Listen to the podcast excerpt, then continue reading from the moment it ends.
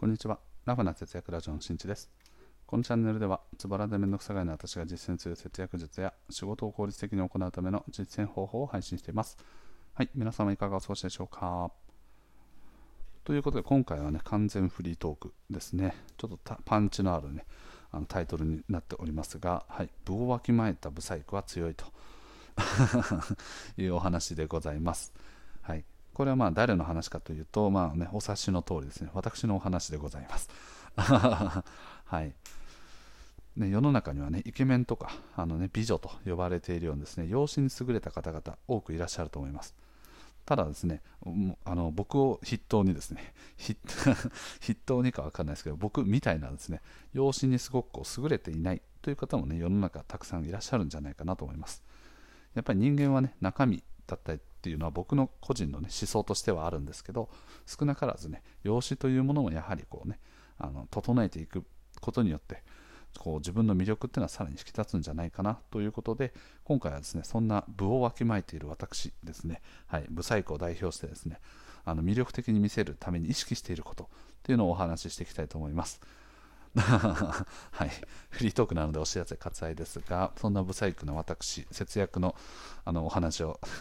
記事を書いておりますので、ぜひご覧になってみてください。はい、節約に関してはね、ブサイクだろうが、イケメンだろうが、誰でもできますので。はい。ということでね、本題でございます。ちょっとまあ、ゆるゆるっとね、話をしていきたいと思いますが、はい、こんだけね、あの 自分をね、自虐でちょっとね、冒頭始めさせていただきましたが、まあ、まずね、前提としてですね、まあ、ご理解いただきたいのは、やはりですね、僕はあの、他の方々と比べると、容姿に優れているとは思ったことがないですね。うん。ただですね、まあ、幸いにも過去を振り返っていくと、まあ、異性の方からね、お声がけをいただいたりという機会は、なんだかまあ、そのブサイクなりにもですね。はい、なりにもあのお声がけをいただく機会というのはね何回かあったなということで、まあ、すごくこう恵まれた人生だったなと思います。ただそんな僕もですねやっぱこう見た目をですね、まあ、対決をしようということはないんですけどイケメンと呼ばれている方々とね対峙した場合に関してはやはりこう見劣りがあるわけですよね。見劣りどころかね。どころかという感じなんですけどはい、そうなった時にやはり容姿で勝つことはできない。で別にこう他の人と比べるっていうことは別にしなくていいんですけどただやっぱりですね自分自身も素敵な大人になりたいという気持ちは少なからず今でも持ってます。それは親としてだったりとか、まあ、一人の男としてですね、はい、男性としてまあこう魅力的な人間になりたいなと思っております。なので基本的には内面の部分ですね。見えにくい部分に関して、まあ、日頃こうかなりね意識している部分はたくさんあります。ただ今回に関してはですね、そんな人間であってもですね、容姿の部分ですね、どういったことを意識しているのかっていうのをちょっとお話ししていきたいと思います。でこれはあの顔、容姿というのはね、まあ、ご自身のね、こう顔の部分だったりとか、あとは服装、髪型とかね、こう清潔感とかわかんないですけど、なんかいろんなものが含まれていると思います。あの持ってるグッズだったり、持ち物だったりとかね、うん、いろいろあると思います。でどうしてもですね顔に関してはねあのかなりの高額の費用を出してですね整形手術などをしない限りは整えることができないので今回はそれは対象外となっております。はいでですね、僕はですねあの自分自身を理解しているつもりですね。なので、まあ、散々言ってきてますが、やはりですねイケメンと自分を持っていない、じゃあどこでどういうふうに勝つのかっていうとさっき言った内面と容姿っていう2つに分かれますがその中で容姿に関してで言うとやっぱりですね自分の軸を持ってあのものを選ぶということですね。例えばですねあの僕の場合、まあ、今までの過去の、ね、変遷とかを見ていくとですね比較的昔はですね結構奇抜な格好が好きでした。大体どれぐらいだろうなファッションに目覚めたのは僕は遅いんですけど高校生ぐらいですかね。高校で自分自身でアルバイトをしてお金を稼ぎました。でそのお金を稼いだことによってそのお金をこうファッション洋服とかねに使うというのが割とこう、ね、当時積極的にやってたなと思ってます。当時はねなんかこういろんなこう系統というんですかね、うん、例えばストリート系とか B 系みたいな。B 系ってのはなんかこうちょっとヒップホップっぽい感じのねこうダボダボの洋服みたいな。で僕もですねそんな類のですね、スケーター系みたいな。片足だけこう裾上げてみたいな。で、靴紐は左右で色が違いますみたいな。若いですね。でちょっとダボっとした格好してるみたいな、ね、そんな感じでやってましたがやっぱりですね、まあ、その中でも自分自身がまやりたい洋服というねことももちろんそうなんですけどきちんとねテーマとかをある程度統一するようにしてましたねテーマを統一するというか例えば何かこう着たい洋服とか集めていくと洋服のこうテイストが上と下で違うとかねそういうことって結構あったりすると思うんですけどその辺のバランスとかそういったものをですねいろいろ雑誌を見ながらあの勉強しながらで今だとね Amazon プライムとかの会員であるとなんか Kindle とかねでプライムリーディング無料で見れますみたいなとかあとは電子書籍とかね電子雑誌とかいろいろあるので、はい、いろいろこうインプットをする場所っていうのがあると思います。その他にもインスタとかねあとはピンタレストとかさまざまなところで発信されている方もいると思うんですけど、はい、そういったようにですねしっかりとこう自分の服装のテーマっていうのを定めた上でそれにしっかりと合うような洋服を選んでいった。ということですね。でそれは例えばで言うとさっき言ったスケーター系みたいなとかで言うと、まあ、スケーターってどういう格好なんだろうみたいなのでテーマをしっかりとこう、ね、自分自身で理解してでそういった格好をするとかね。でここに合わせて、まあ、大事になってくるのはもちろん持っている持ち物やグッズ。そしてそれに見合った髪型とかですね。ってなるとやっぱりこう世界観がねある程度統一されてくるんですよね。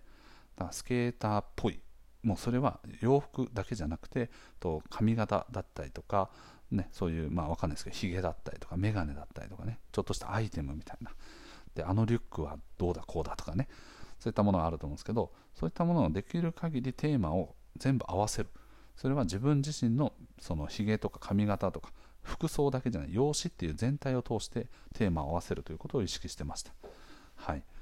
たまにたまにねあのこれ別にあのこうね否定するわけじゃないんですけどああ惜しいなとかねあちょっとなんか違うなとかこれ別にあの僕の目線だけで本人が満足していれば別に全然いいんですけど旗から見た場合って考えていくとなんだかこうねヒップホップみたいなこうイケイケなすごい格好してるんだけど髪の毛がなんかこうねテーマと合ってないボサボサみたいなね、うん、寝癖ぴょんみたいな感じになってるとああこの人、うん、なんかこうヒップホップ系でやってるというよりかはなんか着やすい服をただ着てるだけなんじゃないかなみたいな感じでね周りから見られることが結構あると思います。なので僕もですねそういったことを人に人を見ていく中でああこういうことがあるなみたいなねのをすごく感じたのでじゃあここは多分髪型とかも含めて全体のテーマを統一していく必要があるんじゃないかなというふうに思いました。でそこからまあ様々な変遷を経て、まあ、あの最終的に今現在でいうと、まあ、完全にユニクロですね。はい。もうオールユニクロと言ってもいいくらいですね。ユニクロなんですけどただその途中でもですね社会人になってくらいかな。ちょっとご存知の方いるか分かりませんが、ね、当時あのフラボアっていうねブランドがあってですね。これ A ネット系列。A ネットっていう会社があって、まあ、こうネネットとかね聞いたことあると思うんですけどニャーとかっていうね猫のアイコンがあったりとか。なのですごくこうサルエルパンツと呼ばれているように股上がすごく深いズボン、うん、なのでちょっと個性派とか原宿系とかそういった方々が着るようなブランドがすごく好きになってでそこからまあちょっと髪型とかも合わせてそういうテイストに合わせていったりとかねさまざまなことをやってました。ただ、まあ、やはりこう一貫してあるのは、まあ、自分がやりたい格好をする前提ではあるものの世界観テーマを常に統一する容姿全体でっていうことを意識しました、はい、なのでそうなってくるとなんだかこう街の周りの中でも結構いないですかね。なんかこう特段すごく美人とかイケメンじゃないんだけどなんだかこうすごくこう素敵に見える人って 多分いると思うんですよね。で僕も街とか歩いてると結構人とかを観察したりするのが好きで、まあ、こうチラッチラッみたいなね感じでいろんな方見ていくんですけどやっぱりこうねあのすごくこうねさそうさえ切らないようなね これちょっとね言葉を選びながらいくとねちょっとあれですけど僕みたいなですね不細工な容姿なんだけれどもなんだかこの人はすごくあえてなんかそういう風にしてるんじゃないかとかあこの人はすごく自分のことを分かっているなとかなんだかこう素敵オーラみたいなオーラがすごく出てるなみたいな。という人はね結構多くいらっしゃってね。だから例えばメガネとかね一つ取ってみても自分の容姿に合わせてとか自分の服装とかと合わせてじゃあ丸い大きいメガネにしようなのかと黒縁の角張ったメガネにするのかとかでも容姿とか相手のに与えるイメージってだいぶ変わりますよね。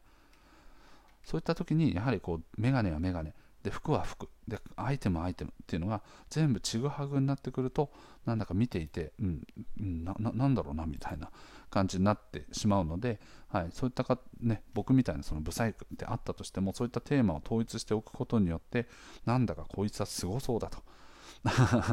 なんかオーラを感じるみたいな何か素敵な何かを感じるみたいなことっていうのは結構あると思います。はい。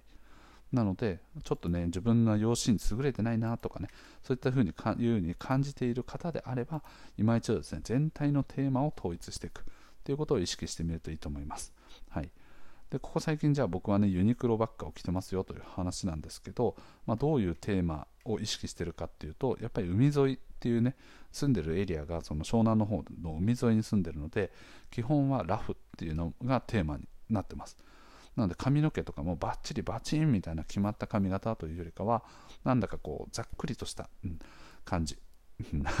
今はね4ヶ月ぐらい切ってないんでねちょっと伸び伸びになってますがそれでもこう気張らないスタイルっていうのを意識しながらとズボンだったりとかグッズだったりとかあとは靴とかをね B さん履いたりとかそんな感じで全体の統一感と自分自身のね容姿の統一感を意識するようにやっております。はい。